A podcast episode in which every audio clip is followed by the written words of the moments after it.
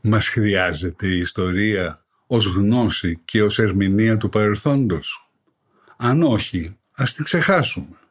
Αν όμως την επικαλούμαστε κάθε τόσο, αν πανηγυρίζουμε για κάθε λογής ιστορικές επαιτίους, αν αγανακτούμε και ξεσηκωνόμαστε για ζητήματα ιστορικού χαρακτήρα, τότε πρέπει τουλάχιστον να γνωρίζουμε ιστορία. Διαφορετικά, η ψευδής ιστορία είναι κάποτε εξίσου επικίνδυνη με τις ψευδείς ειδήσεις. Είμαι ο καθηγητής Γιώργος Μαυρογορδάτος και ακούτε το podcast «Διορθωτικά μαθήματα ιστορίας».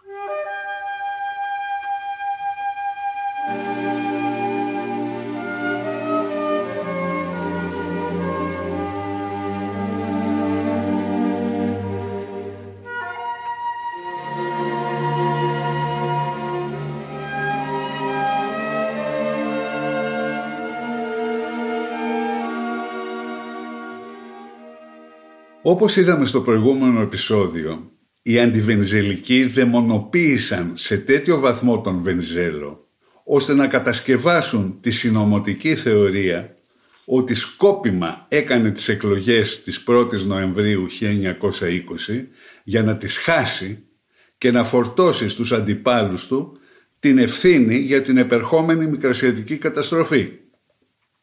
Αντίστροφα, οι Βενιζελικοί δαιμονοποίησαν σε τέτοιο βαθμό τον βασιλέα Κωνσταντίνο τον πρώτο, ώστε πολλοί να τον θεωρούν μέχρι σήμερα υπεύθυνο για την καταστροφή επειδή ήταν τάχα αρχιστράτηγος στη Μικρά Ασία όπως είχε υπάρξει το 1912-13 στους Βαλκανικούς πολέμους. Αυτό όμως οφείλεται στην επιτυχημένη προσπάθεια του Πρωθυπουργού Δημητρίου Γούναρη να τον παρουσιάσει σαν δίθεν αρχιστράτηγο, περιφέροντάς τον στη Μικρά Ασία το καλοκαίρι του 1921. Όμως, οι ευθύνες του Κωνσταντίνου από τότε που επέστρεψε στην Ελλάδα στο τέλος του 1920 δεν ήσαν στρατιωτικές. Ήσαν στην κυριολεξία βασιλικές. Σύμφωνα με τη λαϊκή ετοιμιγορία στις εκλογές της 1ης Νοεμβρίου, πρώτη προτεραιότητα αποτελούσε η άμεση επιστροφή του Κωνσταντίνου. Στο ενδεχόμενο αυτό αντέδρασαν με κοινή διακοίνωση οι τρεις μεγάλες δυνάμεις που απέμεναν από την Αντάντ. Μεγάλη Βρετανία, Γαλλία και Ιταλία. Στα μάτια τους η αποκατάσταση του Κωνσταντίνου στον θρόνο θα ισοδυναμούσε με επιδοκιμασία και νομιμοποίηση των εχθρικών ενεργειών του σε βάρος τους στη διάρκεια του Πρώτου Παγκοσμίου Πολέμου. Προειδοποιούσαν λοιπόν ότι η ενδεχόμενη επάνωδός του θα προκαλούσε χειροτέρευση των σχέσεών τους με την Ελλάδα και απαλλαγή τους από κάθε δέσμευση απέναντί της καθώς και τη διακοπή κάθε οικονομικής βοήθειας. Ωστόσο, η αντιβενιζελική ηγεσία αγνόησε τις προειδοποιήσεις και τήρησε τις προεκλογικές της υποσχέσεις με χαρακτηριστική ανευθυνότητα, μεταθέτοντας την ευθύνη στον ίδιο το λαό. Σκηνοθέτησε στις 22 Νοεμβρίου ένα δημοψήφισμα που όχι μόνο δεν χρειαζόταν συνταγματικά, αλλά ούτε και χρειαζόταν να νοθευτεί σε τέτοια έκταση.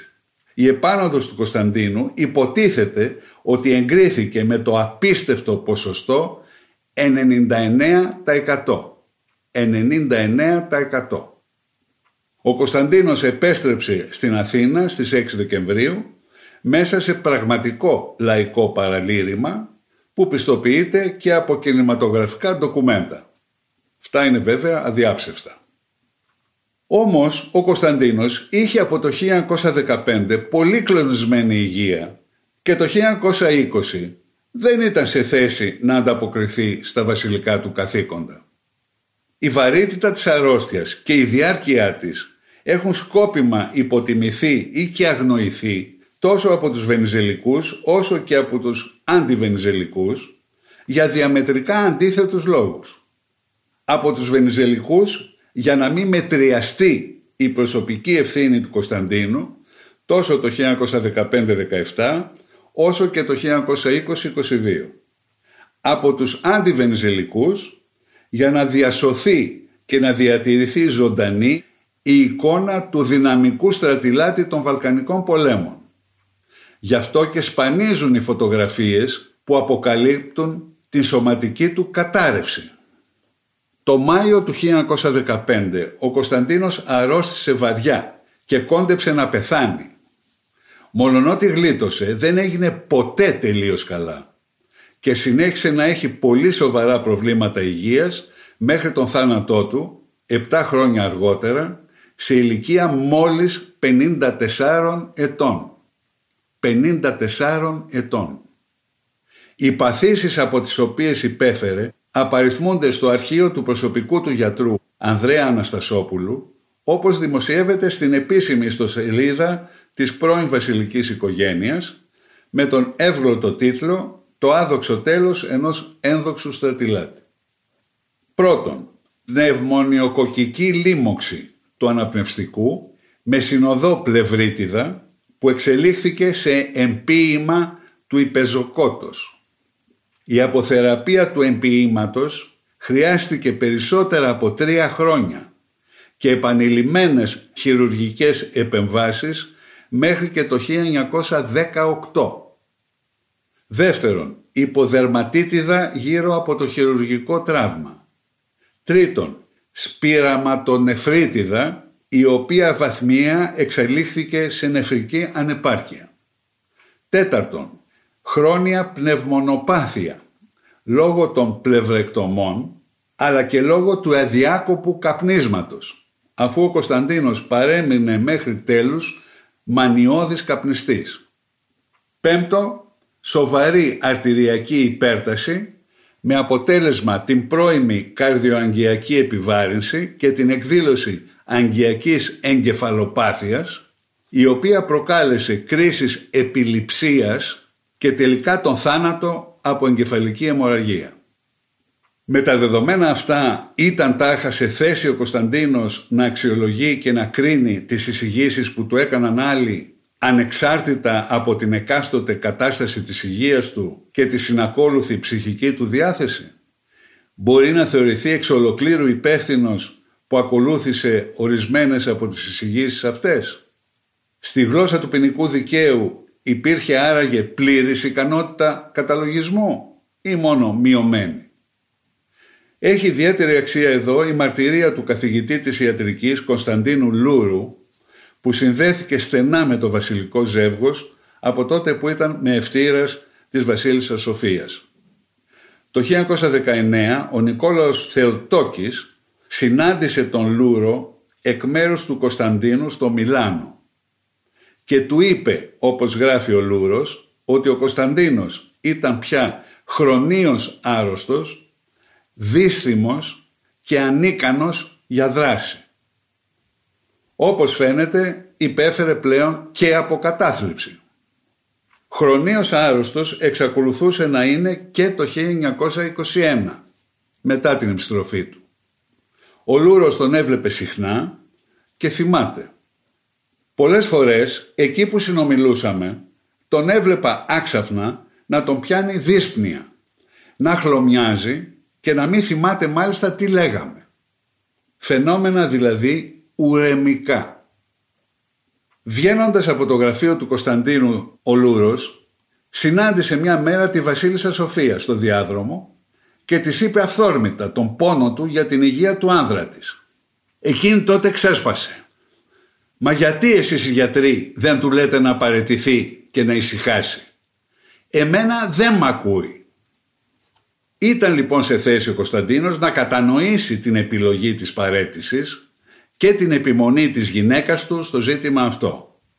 Εδώ ακριβώς εντοπίζεται η κυριότερη και πρωταρχική ευθύνη του, ότι επέμεινε να επιστρέψει το 1920 παρά τις προειδοποιήσεις της Αντάντ και ότι αρνήθηκε μέχρι τέλους να παρετηθεί για το καλό του έθνους, της βασιλείας και της ίδιας της δυναστείας Χρειάζεται να υπογραμμιστεί εδώ ότι στη διάρκεια του Πρώτου Παγκοσμίου Πολέμου ο Κωνσταντίνος είχε δηλώσει επανειλημμένα ότι θα παρετηθεί αν νικήσει η Αντάντ. Είχε πει για παράδειγμα στον τότε πρόεδρο της Βουλής Κωνσταντίνο Ζαβιζιάνο στις 19 Αυγούστου 1915. Πρέπει να είσαι βέβαιος ότι αν νικήσει η Αντάντ, εγώ δεν πρόκειται να παραμείνω στο θρόνο μου. Θα παρατηθώ υπέρ του ιού μου, δηλαδή του μετέπειτα Γεωργίου του Δευτέρου.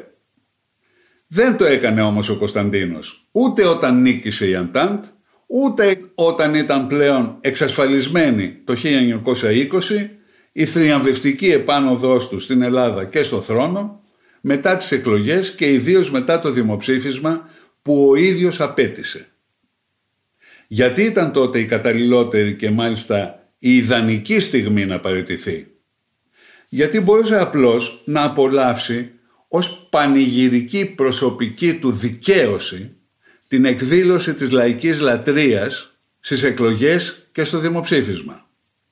Δεν χρειαζόταν να αναφερθεί καθόλου στις προειδοποιήσεις των μεγάλων δυνάμεων, ούτε να υπονοήσει ότι παρετείται για να αποσοβηθούν αρνητικές αντιδράσεις τους σε βάρος των ελληνικών συμφερόντων, ιδίως στη Μικρασία.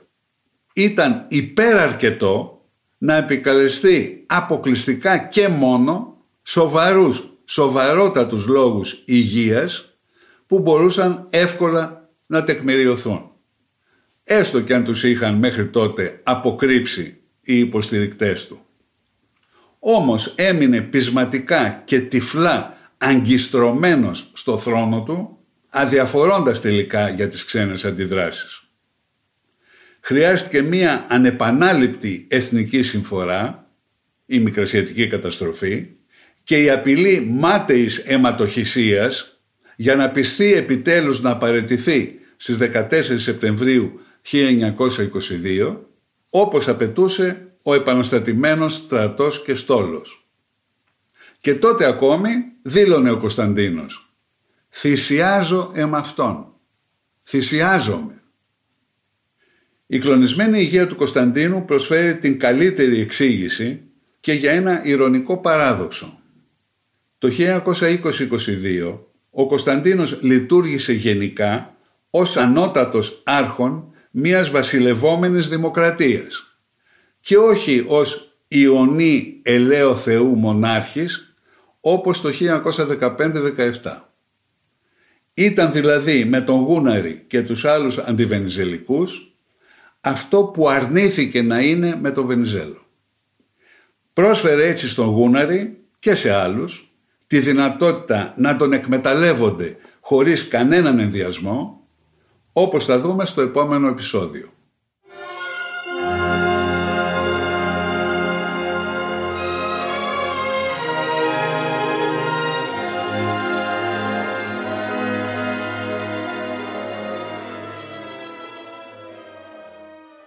Περισσότερες λεπτομέρειες και βιβλιογραφικές αναφορές μπορείτε να βρείτε σε δύο βιβλία μου που κυκλοφορούν από τις εκδόσεις Πατάκη.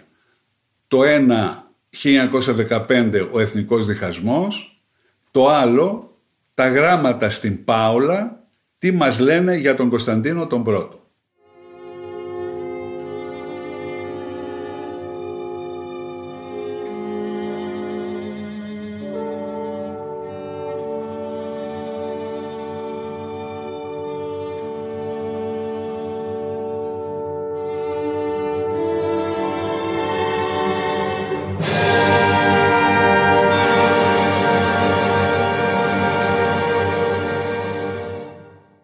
Ακούσατε το podcast «Διορθωτικά μαθήματα ιστορίας» με τον καθηγητή Γιώργο Μαυρογορδάτο. Θα τα ξαναπούμε την επόμενη Δευτέρα. Μπορείτε να ακούσετε διορθωτικά μαθήματα ιστορίας στο pod.gr, στο Spotify, στο Apple Podcasts, Google Play Music ή σε όποια εφαρμογή ακούτε μουσική ή podcast στο κινητό σας.